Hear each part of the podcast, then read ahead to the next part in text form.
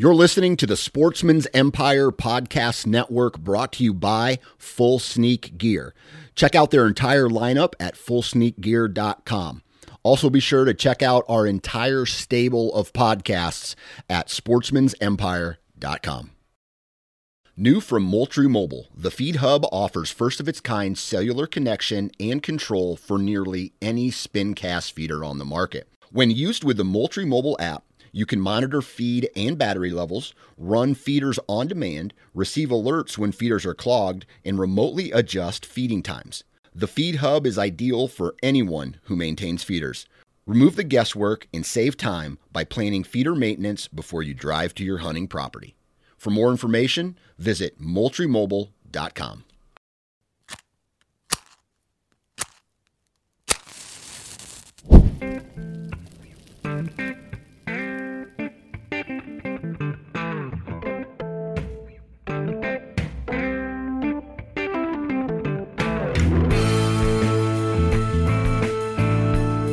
Welcome to the Huntavore Podcast, powered by Sportsman's Empire, where we celebrate the hunting and fishing lifestyle through the utilization and consumption of our wild game. No egos, fork in hand, beer in the other. no status. a piece of red meat on a hot grill and turn it into a burnt offering. Just catch it, cut it, cook it. This is episode 130, Emperor's Table Series, Nate Rozeveld. On this episode of Huntavore, Nick is joined by fellow Michigander and new host of the Michigan Wild podcast, Nate Rozeveld. Nate is a family man who lives and breathes the outdoors. Nate has conditioned his life around seasons so that he can maximize the right time. The guys talk about several topics and eventually settle in on meat versus antlers, where they are able to find and totally agree on some very foundational terms. Nick, of course, dives into whether Nate processes his game or takes it in, and is quite impressed with how Nate handles his shoulders. So let's dive into this great chat about hunting in Michigan on this episode of Huntavore.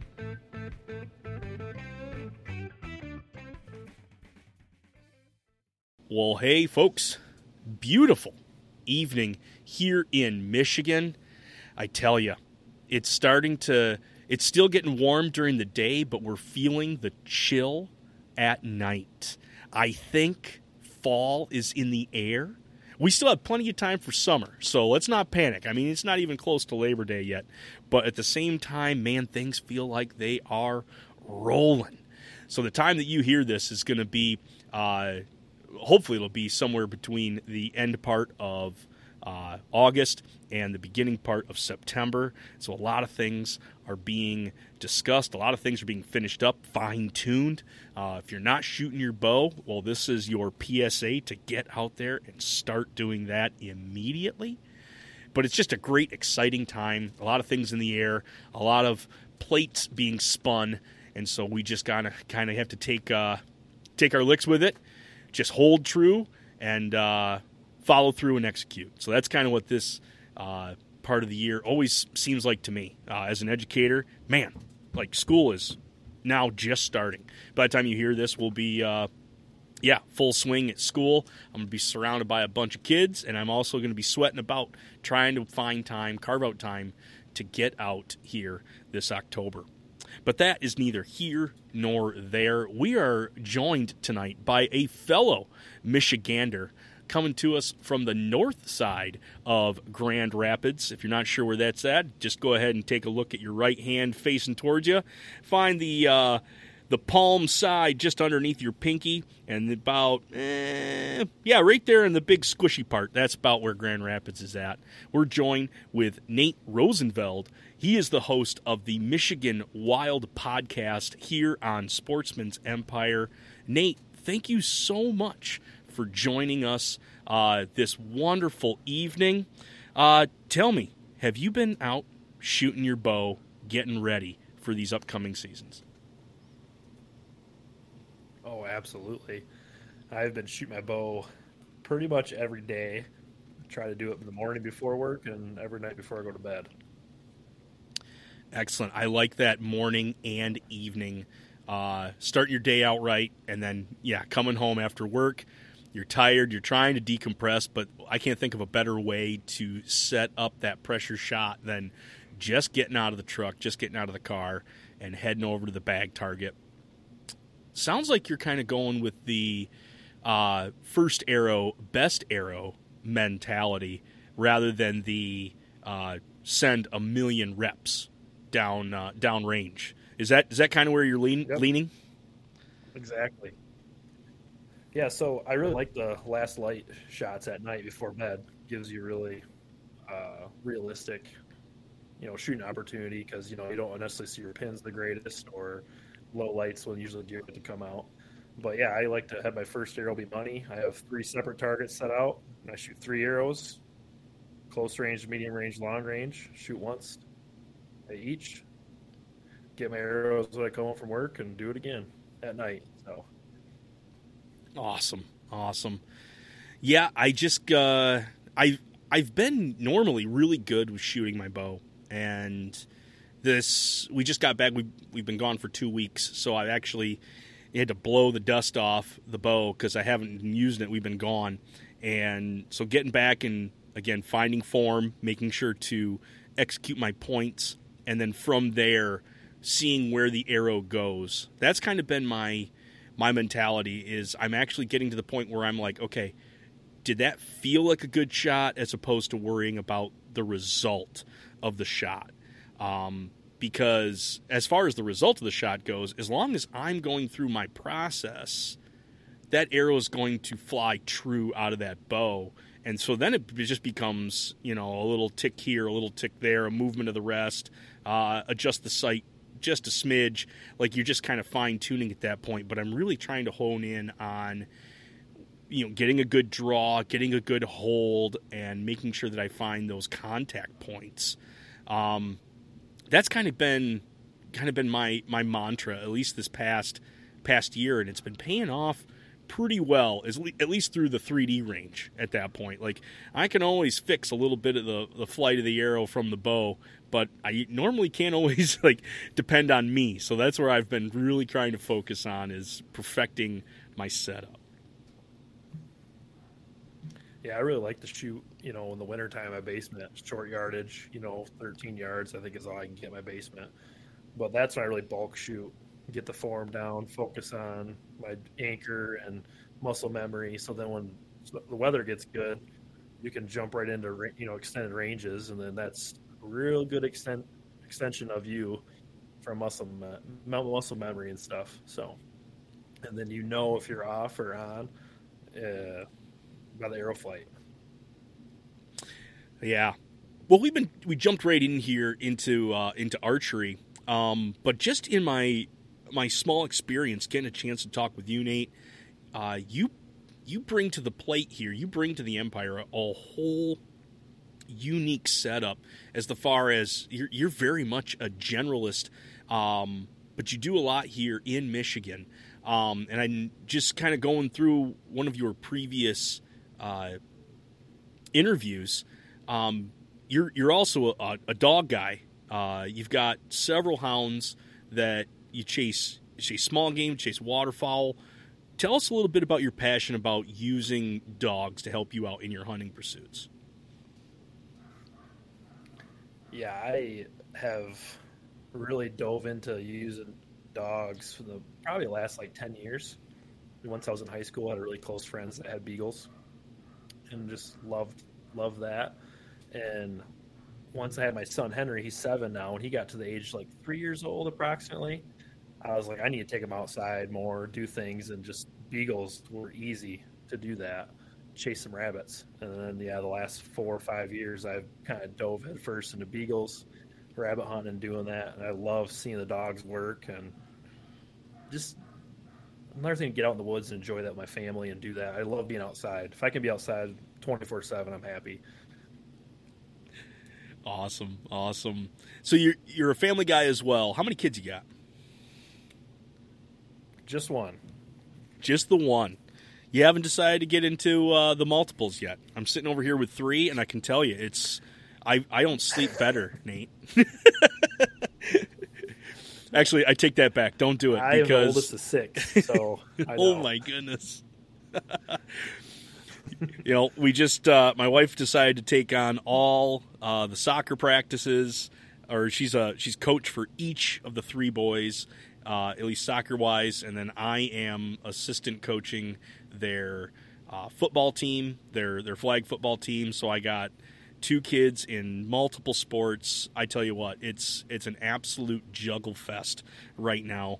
Um, we just got home. Shoot, we've been gone from the house for 12, 14 hours, and you know, we're kind of figuring out like, is this is this really what our what our fall's going to be like? Oh man, this is going to be a little bit tough.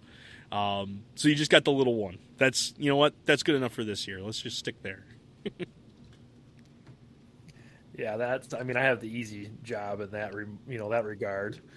But uh, I think another kid is in the future possibly. But there's a lot of things. We both work full time jobs and careers and stuff like that. But just trying to be f- free spirited with it. And I guess when it happens, it happens. There you go. I love kids and I love being outside with the family and all that stuff. So, um, so I want to get into a couple things too, and uh, just kind of firing some stuff at you. Being a Michigander, um, going to kind of rip rip a few fast ones at you, and you just got to tell me your uh, your answer right off the be- the get go. Uh, is it go green or go blue? Go blue, baby. Oh man, this is gonna be a this is gonna be a short interview, I guess. um, Lions or Packers? Oh, Lions for sure. Oh, good. We you saved it right there. Um. Oh shoot! I lost. We're going to the Super Bowl this year, by the way. You, are we? See, I, I, feel like you're putting the cart ahead of the horse. I think we're going to oh, scare we, a lot of people. Kool Aid has been drank. Oh, good, good. I'm glad you drink the Honolulu Blue. I, am looking for at least a, an NFC North championship before we start talking further. Now, now I will take anything that we can get. I mean, I feel like we can stand up there with just about anybody. Uh, in fact, I think we get Kansas City right out the gate, game one. Uh, that'll be a real tester right there. But at the same time, I'm just kind of I'm, I'm holding. I don't want to say I'm I'm reserving my excitement, but I just I've been hurt before, and I, I want a champ or I want an NFC North title first. I mean, yes, we have to get there, but once we get that, then it's like, okay, good. Let's see if we can't get icing on the cake. But I like how you're calling out the Super Bowl here on our our first year of some of some good stuff going on. So, um, next yeah, question here. Oh, much, but it's going to happen. It, yeah, yeah. Uh, processor or self processor? When you get your venison, are you cutting it up or are you taking it in? Uh, everything I shoot, I cut up myself. Uh, I think I've had two deer my entire life that I brought to a processor, and both times, one was the weather got really warm. I was super busy at work, and then the other time, I just had shot a handful of deer and didn't have time, and I donated the meat to some family friends. Awesome, awesome. Well, we will we will get into that here very soon. Um, where was I going? Oh, uh, burger or full steak? What do you prefer? Uh, for venison? Yes. Or all cuts? Just for venison. Do you like the, the you like to burgerize it, or do you like the full full steak cuts? Can I throw a curveball and say jerky? Ooh. so you're a meat treats guy. You like the meat treats, the jerky, the sticks. Yeah. This is good. This is good stuff. Yes. Because we come from a lot of different places, and it's amazing how every family eats uniquely. Um, because then that's going to lead up to my next question yeah, we here. Grew up. Uh, oh, go ahead. We, well, we grew up having lots of uh, access to chickens, pork, and beef so venison kind of always became a treat for us in the family. and We always use that to supplement stuff like jerky and sausage and all that kind of thing. So that's always been kind of my, my jam with that. Nice. So then it goes into who is mostly preparing your meals at home? Is it you on the wild game side? Is it you or is it your wife? Uh, I do that uh, wife typically does all the sides, and I'll stick to the meat. I'm the grill master.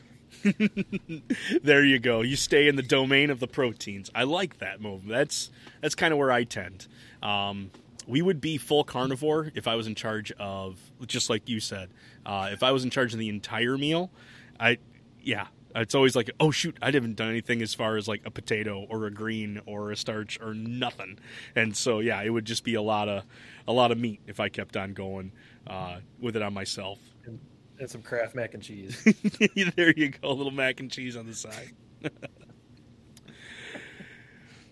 All right. So hey, we're gonna. Oh no, I got the, the last one, the creme de la creme. We're gonna throw the gauntlet here. Are you a meat hunter?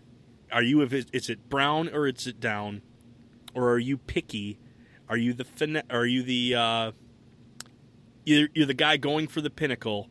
Do you want the big antlers? Are you an antler guy or are you a meat guy? I'm an antler guy. If you had to break it down to that basic, that's what I wanted. I really like to shoot deer though, and shooting does and that kind of thing are my jam also. But a buck's going to be impressive for me to shoot it. Gotcha, gotcha. Um, if you haven't heard Nate's interview with Marcus, uh, head over to the Michigan Wild uh, when he kicks it off. That was a that was a great episode, a good good back and forth with you guys because I think you did unpack a lot about how you got to the point of wanting to chase the bigger deer in the woods. You want to go for that top 10%, top 10% buck that's that's out there. You're waiting, you're holding out. And on the flip side, I am one that when it comes to deer, if they if it comes within range, rather than trying to convince myself uh, to shoot it, I'm convincing myself not to shoot Or excuse me, instead of convincing myself not to shoot it, I'm conv- convincing myself to shoot it in many, uh, in many instances. Um, timing, um, you know, I, I want to get as much meat in the freezer as possible. Uh, we can de- we can debate this back and forth a bunch as far as holding off for for animals but that's usually been my approach is freezer is first uh, antlers are a great decorator, but at the same time, like I just, I, I my blood gets pumping anytime a deer comes by me, and it takes a lot for me to be like, eh, that doesn't fit my category for me to me for me to take. And coming from your background, you've been hunting your entire life essentially. Just by your interview, started really young, and you've been hunting uh, for for whitetails for most of your life.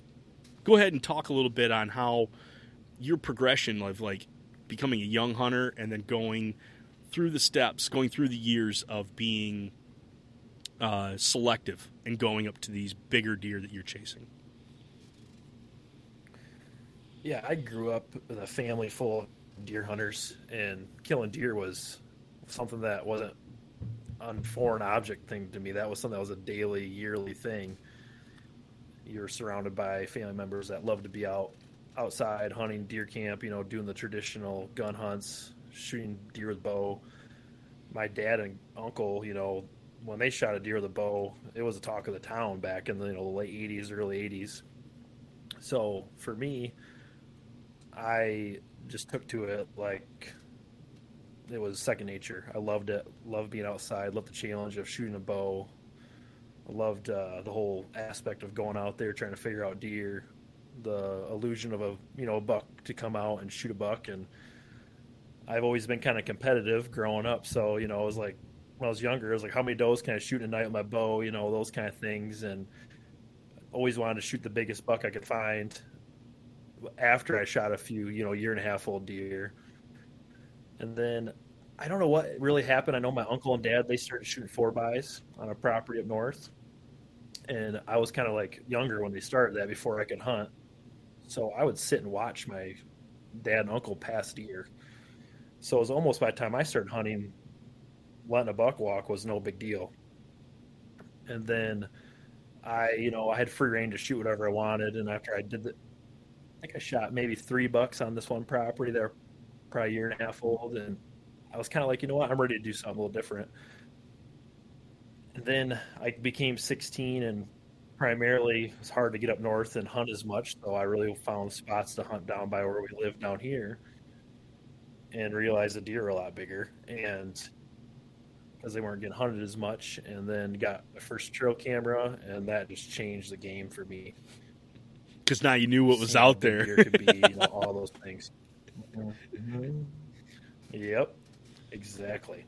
So it was pretty easy for me to kind of climb that ladder doing that and i really enjoyed it just got a kick out of shooting the biggest buck i could and and I didn't need to shoot the deer for meat because, like I said earlier, my family had access to pork, chicken, beef, and our freezer was always full of that stuff. So it wasn't like a necessity to shoot a deer to have you know nice meat. So it just became easy to do what I did, and I just got really fulfillment doing it that way. Gotcha, gotcha. No, that and that, you know, that's a great experience. You know, you just having your tutelage underneath your uh, um, your grandfather and your dad and your uncles, like, and being able to witness that and go through that. And as I as I've been going through my own journey with that, I, I was a self taught hunter. Um, being a part of a poultry farm, like yeah, we have turkey at our access, but then choosing to like, you know what, I want to want to acquire my own red meat. And I want to be able to go out and and get my own stuff. I don't want to rely on you know a butcher to handle that for me. Um, you know, I can always go to a rancher and and to get that, but I don't know. Venison has just you know pound for pound, dollar for dollar been something that my family like just very much enjoys. Um, and so getting that opportunity to get a critter up nice and close and to be able to take that shot and to put that animal down right there, it's it's kind of eluded me as far as to worry about you know the headgear. Like I started out with archery mainly because when November starts, Thanksgiving is in full swing, and we're needed at the turkey farm during that time. So my season actually shuts down right there when things are getting hot. And for me to take something with a bow, you know, any any deer, I don't care if it's doe, buck, button, you know, little yearling doe, any deer taken with a bow nowadays is, you know, that's a trophy in itself. That's an accomplishment. It's a game of how close can that critter get, not how far away. And being, you know, chasing after that venison, I'm always looking at how I can make the quickest and most ethical shot possible. Twofold, two sides of a coin. One side, um, I don't want that animal to suffer. But then, two, with the less that that animal suffers, the quality remains in the venison. And because I can see it drop in front of me, or I know that it didn't trail off too far, that's where I'm going to be able to glean the most harvested meat off of that is with the quality of that. So yeah, that's that's kind of where my heart is at, and you know, hearing from your side that this is a game that you've been playing your entire life, that you are chasing after these big bucks. And in the account of you chasing after these big deer, I'm sure hunters like myself, being meat hunters, you actually take the pressure that we apply to the deer probably into your equation. Am I right? Yes. you know, and I have I don't look down on anyone that's in a per, certain part of their journey for archery hunting or whitetail hunting or gun hunting, anything like that. I mean, I know that I've been blessed to have good private property access as a little kid. So seeing deer and watching deer be deer was something I was blessed to be able to do. I mean, it's not huge properties, but I had spots. And then as I got older, you know, I was a, not afraid to knock on doors. I mean, take to that very easily. That's and that goes for all aspects of outdoors. I mean, with my small game hunting, with waterfowl hunting, all that. So I was very determined at a young age to get property to hunt so that was like kind of my sweat equity I put into it. I didn't really have the ability to do food plots or habitat plans and stuff like that. I just got lots of permission. And then I set my life up. You know, I've been self-employed my entire life, working with my dad, and then you know, my have my own company now. Allows me some freedoms to do certain things. You know, I can work a lot of hours, and if I got jet out on a Thursday or Tuesday and want to go hit the woods, I can do that. Um, I never have to miss opening day of gun hunting. You know, so my life is set up in a way where I can spend you know good quality time outside. So I don't. I get good opportunities not because I hunt every day, but I can pick those good days, and I've always had the opportunity to learn and do that. I'm not stuck at a desk job or somewhere at the beat, you know, 40 hours a week, five days a week. Um, you know, it's been a it's been a sacrifice because you know I work those hundred hour weeks sometimes, but I've just kind of revolved my life around a point where I want to be good at this, and I want to be good at this, and what can I learn, and how can I get better every year, and that's something that I love to do. It, it takes care of that competitive drive I have. I mean, I golf right now. I just started golfing a handful of years ago, and I stink at it. But it's lit a fire in me to get better every year, you know. And that's just how I kind of whitetail hunt. Like, there's big deer getting shot in Michigan. Why can't I be the one of those guys that shoot the big deer? Absolutely. Wait, And, we yeah, have I listeners. and, I, and and like you said though too, with how you find the the enjoyment of the art of archery hunting or deer hunting, you know, finding where they are, the process, you are able to harvest that animal with an ethical shot. There's really no other feeling in a sport that you can have with that. And then you can take that, put in a lot of effort in learning how to take care of that deer after you shoot it, provide for your family. There's like something very wholesome about that. And I don't want to take opportunity away from anyone because they might not have the opportunity to shoot a big antler buck. So they have one opportunity a year and that ends up being a year and a half old buck and they shoot it. That's like there's nothing wrong with that. That's they worked their butt off and they got that enjoyment. They probably enjoyed that just as much shooting that buck as I did shooting a four and a half year old, you know, buck that I've two or three years of experience with. We do have listeners that are that are out of state that uh, may want to come to Michigan, Nate. So let's just reiterate: there are no big bucks in Michigan. Okay, let's just put that bottom line there. Yeah, they're all. if there are any big bucks, they're nocturnal. Yeah, yeah. um, but the the way you, you the way you uh, put a bow on that last part there, where you're just talking about that if a guy's got an opportunity to take something and to use that to nourish his family, that just that just warms my heart because that's exactly that. Um, both you know I've been in that situation, and I just know that there are there are others in the, in that situation that are just getting started out, and by all means, it's your tag, use it, and t- you know take the animal. Um, my th- my guess my thing is is if you're going to take the animal, get the full utilization out of it. Really take the care, whether that is if you're going to a processor. Um, doing the best that you can on your field dress, not getting sloppy on that. Or if you are going to process that animal yourself, to make sure that you're gleaning each uh, of those sections. That when you go through that carcass, that you are taking off every little pe- bit of of flesh and meat that you can. Um, guy I look up to, and we actually he was on uh, one of an earlier episodes, Jeremiah Doty. He talks about his uh, mentality of just another meatball. That when you go back through the bones and you clean up that carcass, you know some people may be like, "Oh, I mean, are you going to get a lot out of that?" And the way Jeremiah is like, "Well, it's just another meatball, but that's another meatball that I can put into uh, someone's face that can really enjoy." Uh, the gift that we've been able to provide here. So like that just goes hand in hand as far as you know once you get that animal, whether it's got a big rack or whether it's not, that animal deserves the utmost respect of getting full utilization out of that and not just letting it lay and go to waste. Circumstances are Yeah, that was a themselves great conversation. yeah. You Circumstances do I was- arise where if you do Sorry. make a bad shot, like that is like you're going to spend the 2 days trying to get it.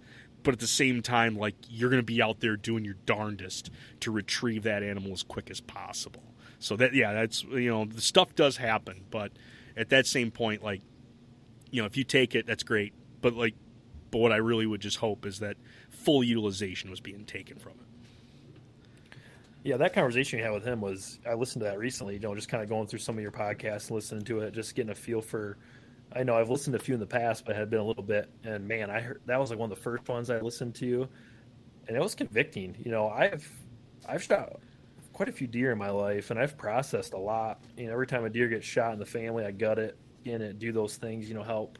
My family has always processed deer. I mean, my dad lived off venison My grandpa, you know, starting a dairy farm back in the day, they lived off venison and did that stuff. So processing deer has been a big part of my life. And I heard that conversation, and I was like, you know, I could probably do better. And I think that's pretty powerful, just hearing that. And I'm going to definitely be having that in the back of my head. Uh, hopefully, when I shoot a deer this fall and can do that, and it's like, okay, what can I do a little better here? So, yeah, great conversation. When in the field, accuracy and precision count. That's why we switch our slug guns to rifle barrels, tune our arrows, and use a fish finder on the water. But why should our drive for control end there? The Tappecue line of meat probes gives an instantaneous look at the temperatures of our prized meals, both internal and the cooking chamber. Tappecue uses sturdy hardware made and assembled here in the US, along with their user friendly, sophisticated software that connects to your smart device. Whether it's a traditional corded probe or the new cordless air probes that give you a wealth of freedom where wires would just get in the way. Adding a Tappecue meat probe can significantly help in getting to that medium rare on venison or waterfowl, ensuring your upland bird stays moist, or even charting your long cooks on a smoker.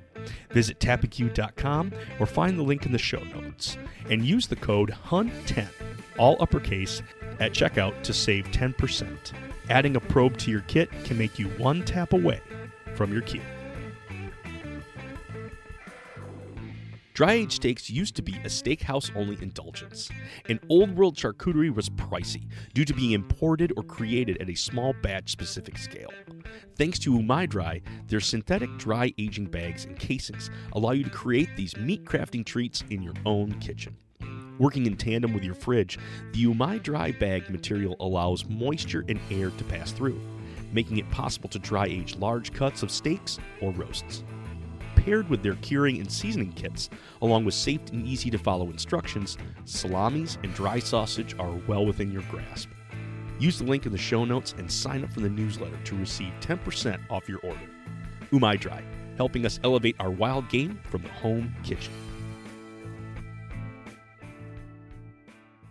Yes, yes. And you said that, I mean, if you wanted to get fired up, to do your own processing. If you wanted to get fired up about what new cut, new little little bit you were going to glean from it, uh, that's the episode to start off with because yeah, you will be energized to continue on and trying to get the most out of that animal.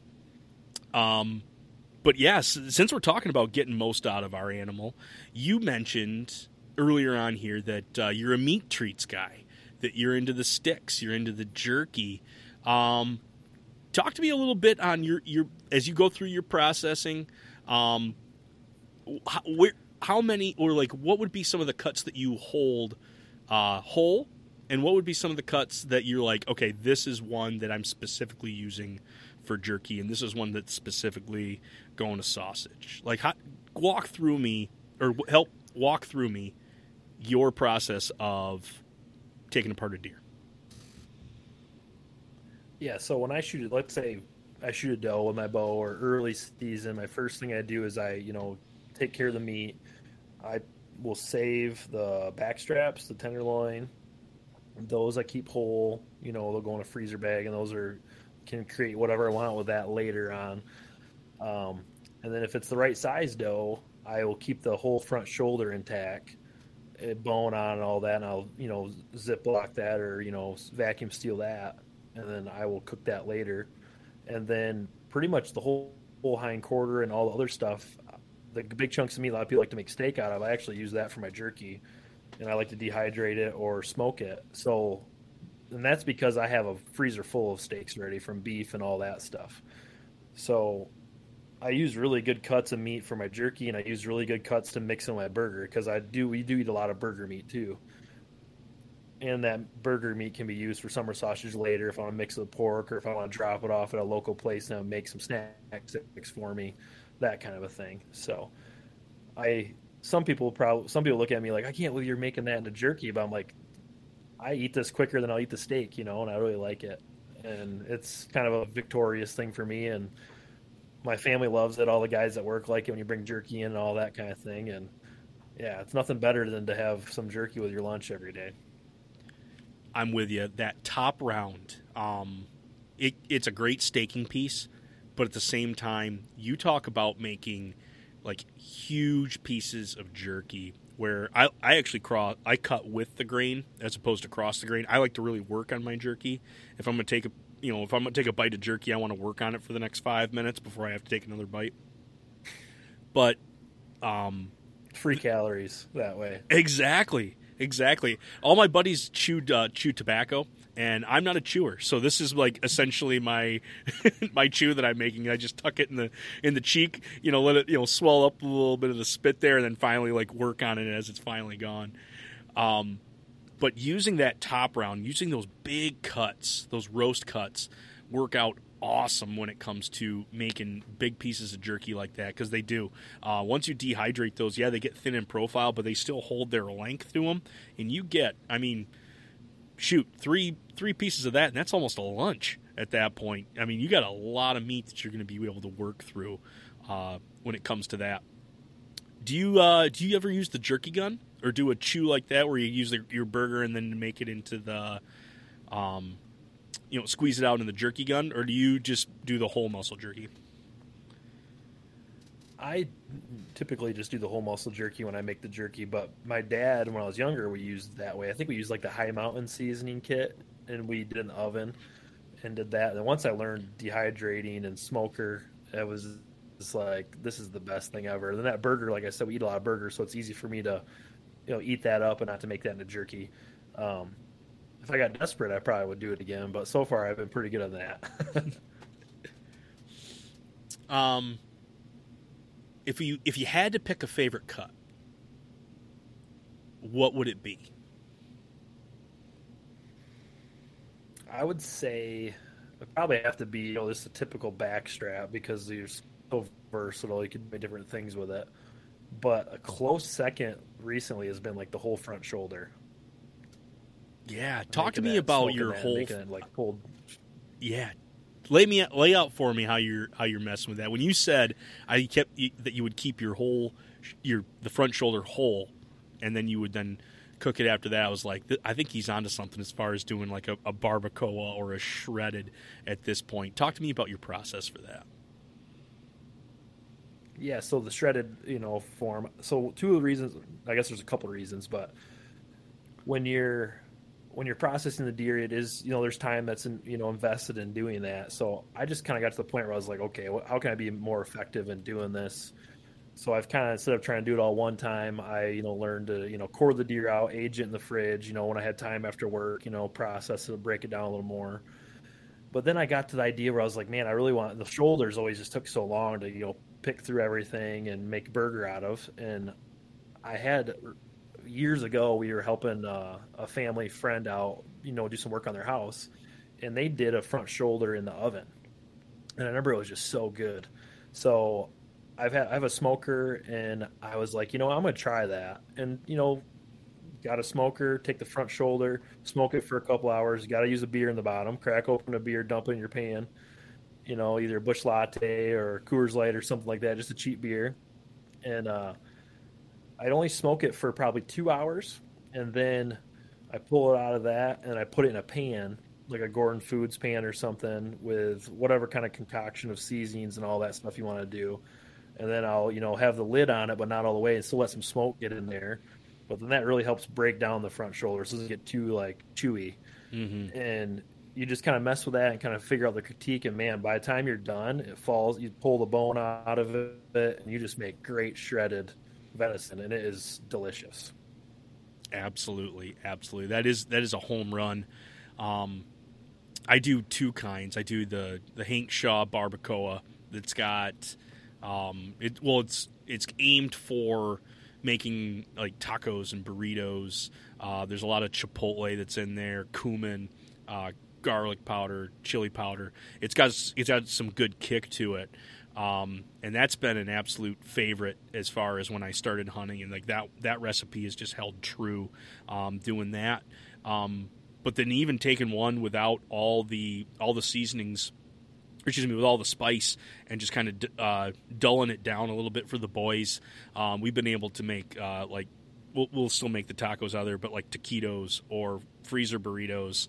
And man, I tell you what, I like making like a shoulder that people do look at it or at least they you you know used to look at this and be like, "Well, it's it's destined for the grinder," but you you can just glean every little bit of flesh off that thing and it's not dry, it's not tough, it's so velvety smooth and it just falls apart in your mouth like it's a great cut as long as you treat it correctly.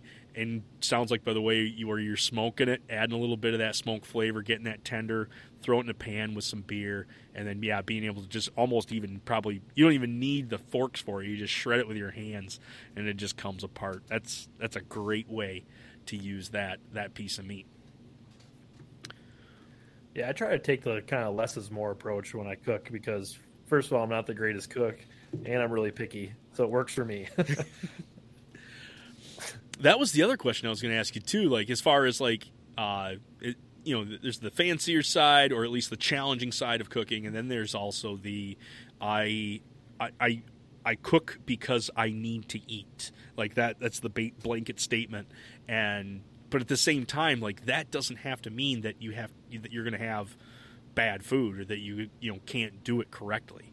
And so, just you know, you explaining that too, like you know what? It's not rocket science, guys. We can we can slow roast this. We can smoke this on a low and slow temperature, and we can get a great product and glean every little bit off that. Um, as you've been going through with the different cuts, and I know we've been talking specifically about the shoulder, has there been a cut that's been a real challenge for you?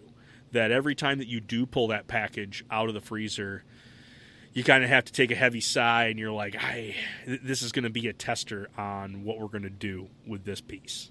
Do you have one of those that kind of keeps you uh, pushing yeah. that to the back of the freezer?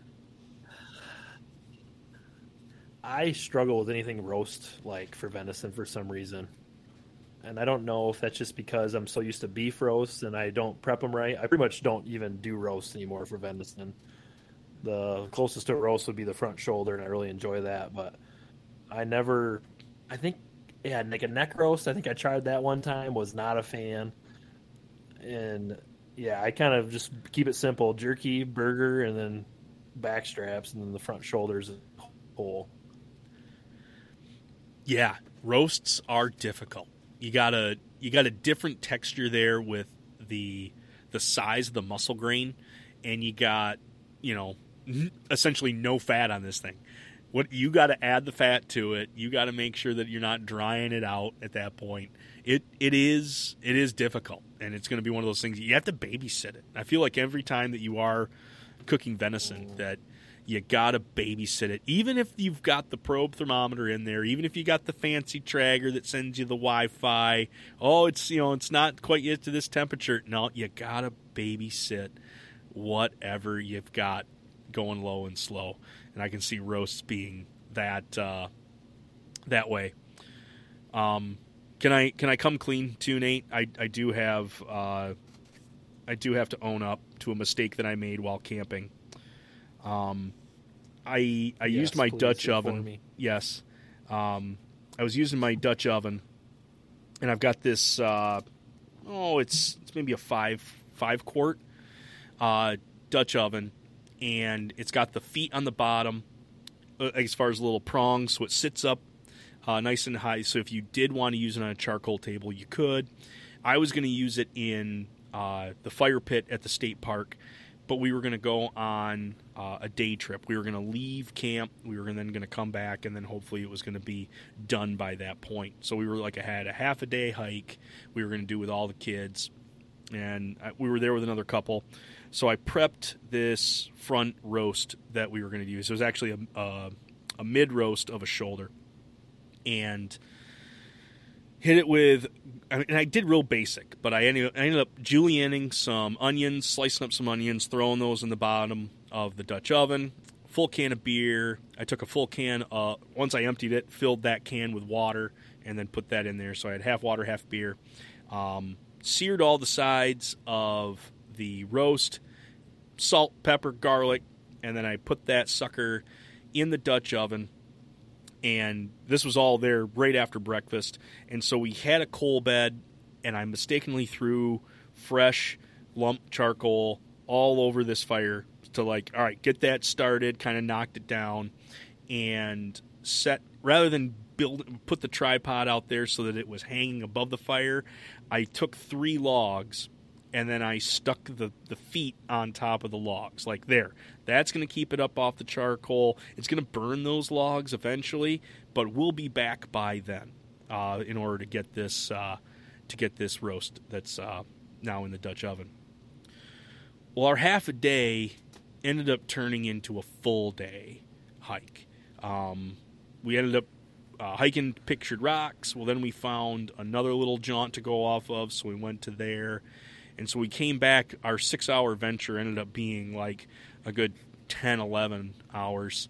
And I come back, and the charcoal's all consumed, the logs are all consumed, and the Dutch oven is it, it hasn't tipped, but it's sitting down and it's it's sunk like three inches into the amount of ash from all of the used up fuel that was there. So I pulled up the Dutch oven, and it at first it smelled really good, like oh this is going to be awesome. I took the lid off that. I turned that roast into legitimate charcoal. Because it sat there on that intense heat, it must have fallen in amongst those logs onto the charcoal. So all the seasoning of my, all the seasoning of the the Dutch oven, as far as like the uh, um, the oil that we put into that, was gone. It is a bare metal Dutch oven right now. Like that sucker got extremely hot, but that lid held all of it held all of the gases on the inside so you could see where at one point the bubbling liquid from the the roast and from the beer and the water was like now it's just ash you could see where the bubbles had popped and then were frozen in time there and literally the meat and the bone were like fossilized it weighed nothing and i actually was able to take the bone and like crush it with my hands. So even though like you were saying like you know what I, I cook basic and I just want to make sure that I make something good for the family that they're going to enjoy it.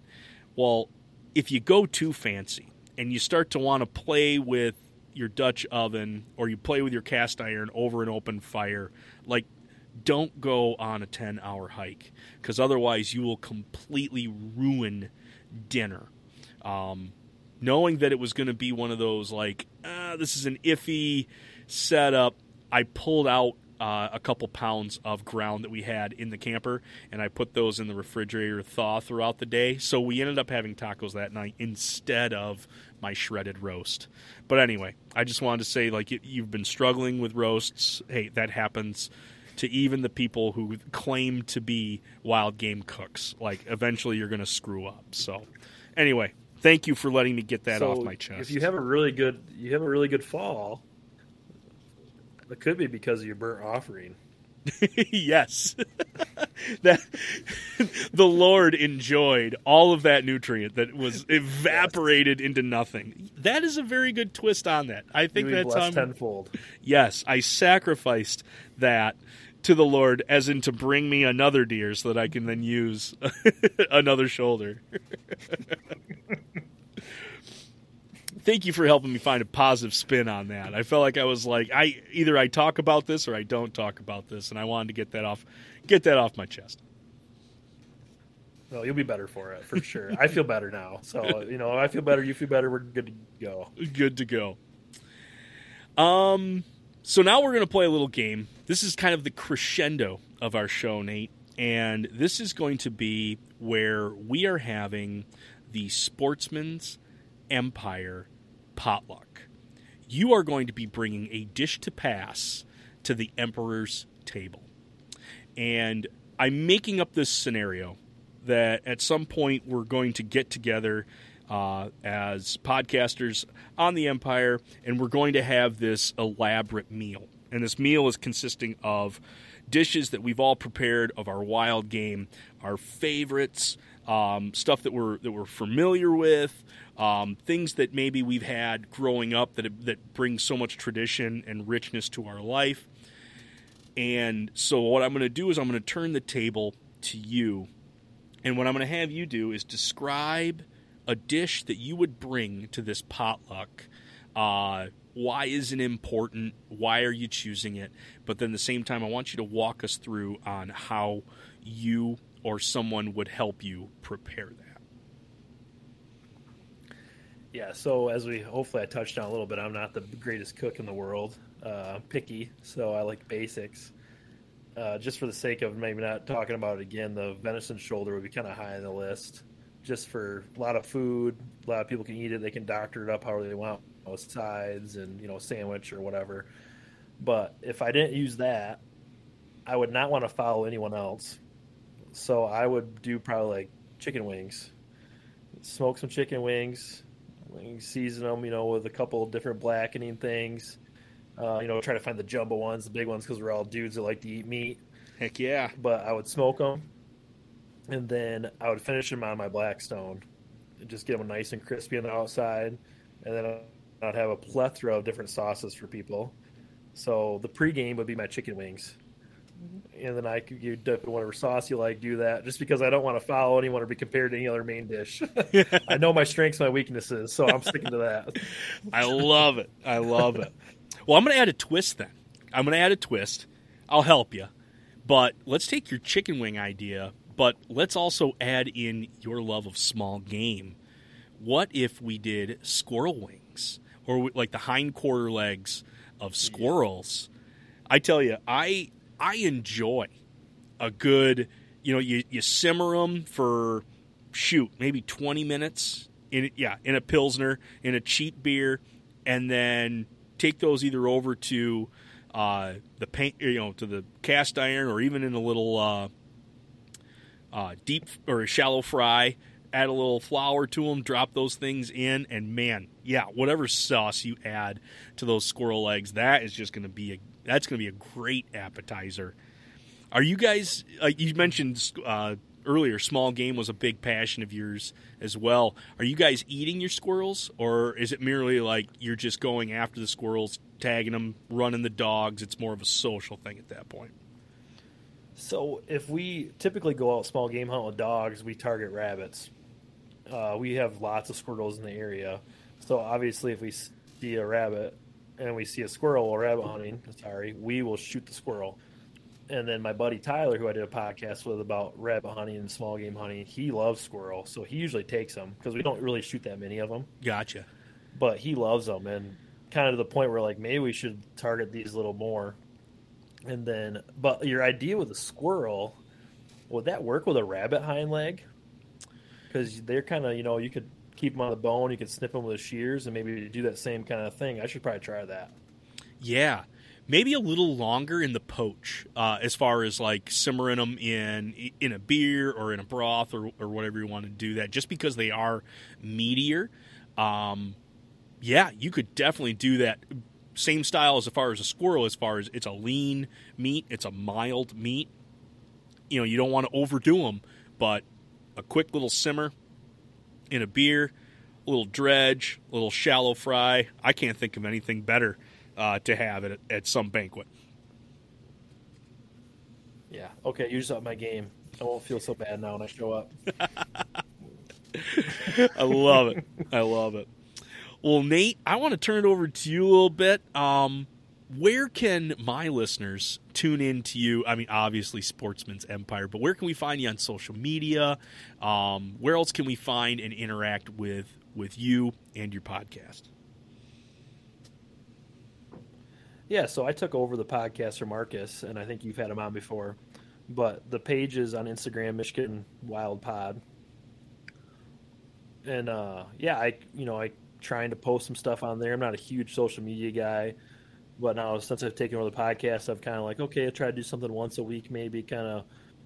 I take lots of pictures and lots of videos and stuff like that, but just kind of share them with friends and stuff. So I'm like, oh, maybe let's kind of push them onto the podcast page.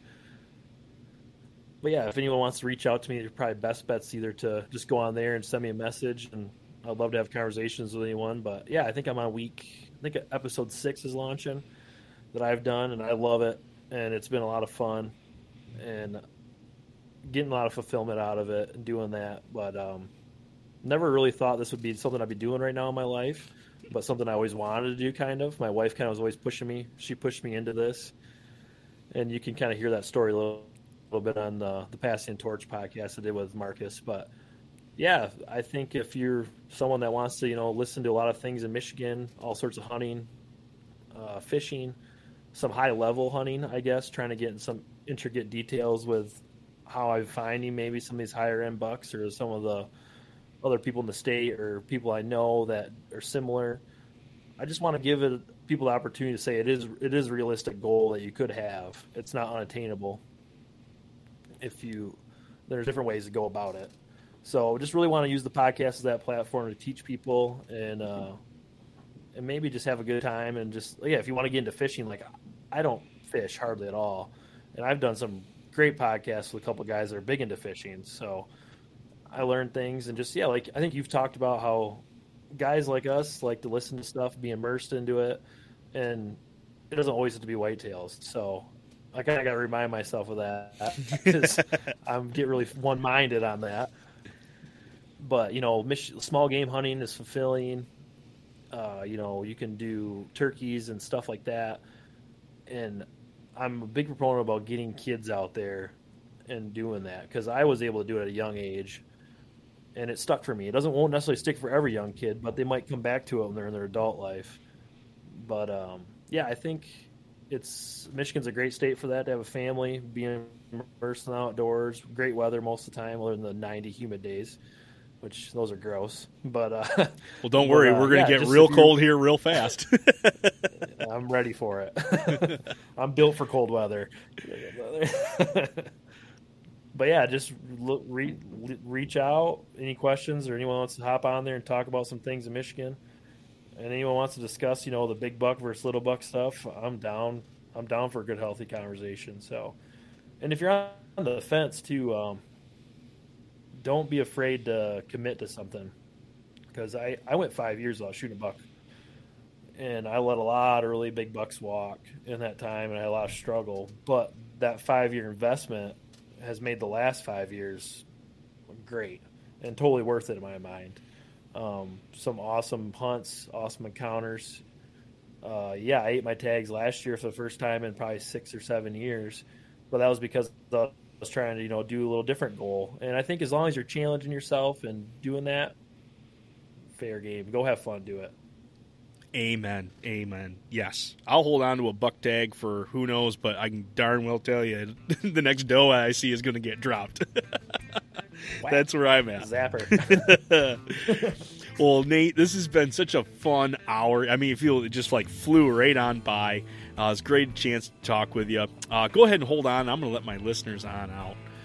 Folks, I hope you enjoyed uh, this little talk. If you're from Michigan, I think you're going to kind of feel for uh, the tone of where we're coming from. It's going to feel a little bit like home.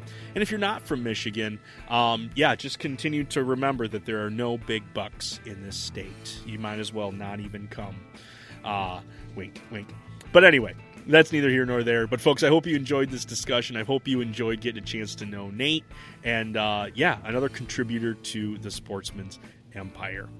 So, folks, we are getting to the nitty gritty time where it's time to where we should be uh, shooting those bows. We should be making sure that our broadheads are uh, are tuned, and we should make sure the edges of all of our knives, and including those broadheads, are very sharp.